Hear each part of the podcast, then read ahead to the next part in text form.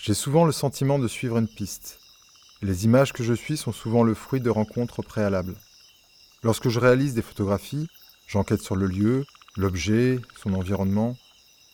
Lorsque je cherche une formation rocheuse, par exemple, un agencement un peu particulier, une lumière, je mets de cartes géologiques, de récits, de documentation variées qui favorisent la rencontre.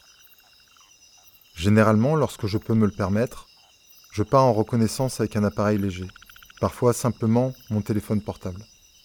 Cela me permet ensuite de penser mon image et de préparer le matériel nécessaire, les appareils, objectifs, etc.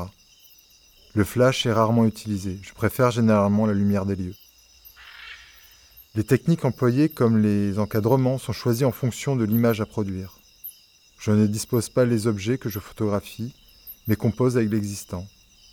C'est justement cet existant qui m'importe. Si vous arrangez l'épreuve pour qu'elle corrobore avec votre idée, le résultat ne peut être que bien en deçà de ce que le réel vous propose. Le sens que prennent les images, leur titre, cela vient plus tard, après une longue cohabitation. J'ai longtemps travaillé à l'argentique et la non-immédiateté de l'image m'arrangeait bien.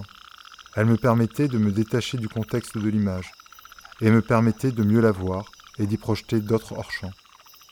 Je n'ai généralement aucune idée de la taille ou encore dans quel environnement va se développer l'image que je prélève? Celle-ci va se construire à la mesure des contextes dans lesquels elle va évoluer, elle va se projeter. Et ces contextes peuvent être un livre, une projection, une impression sur un mur, son association avec d'autres images, une documentation pour une sculpture.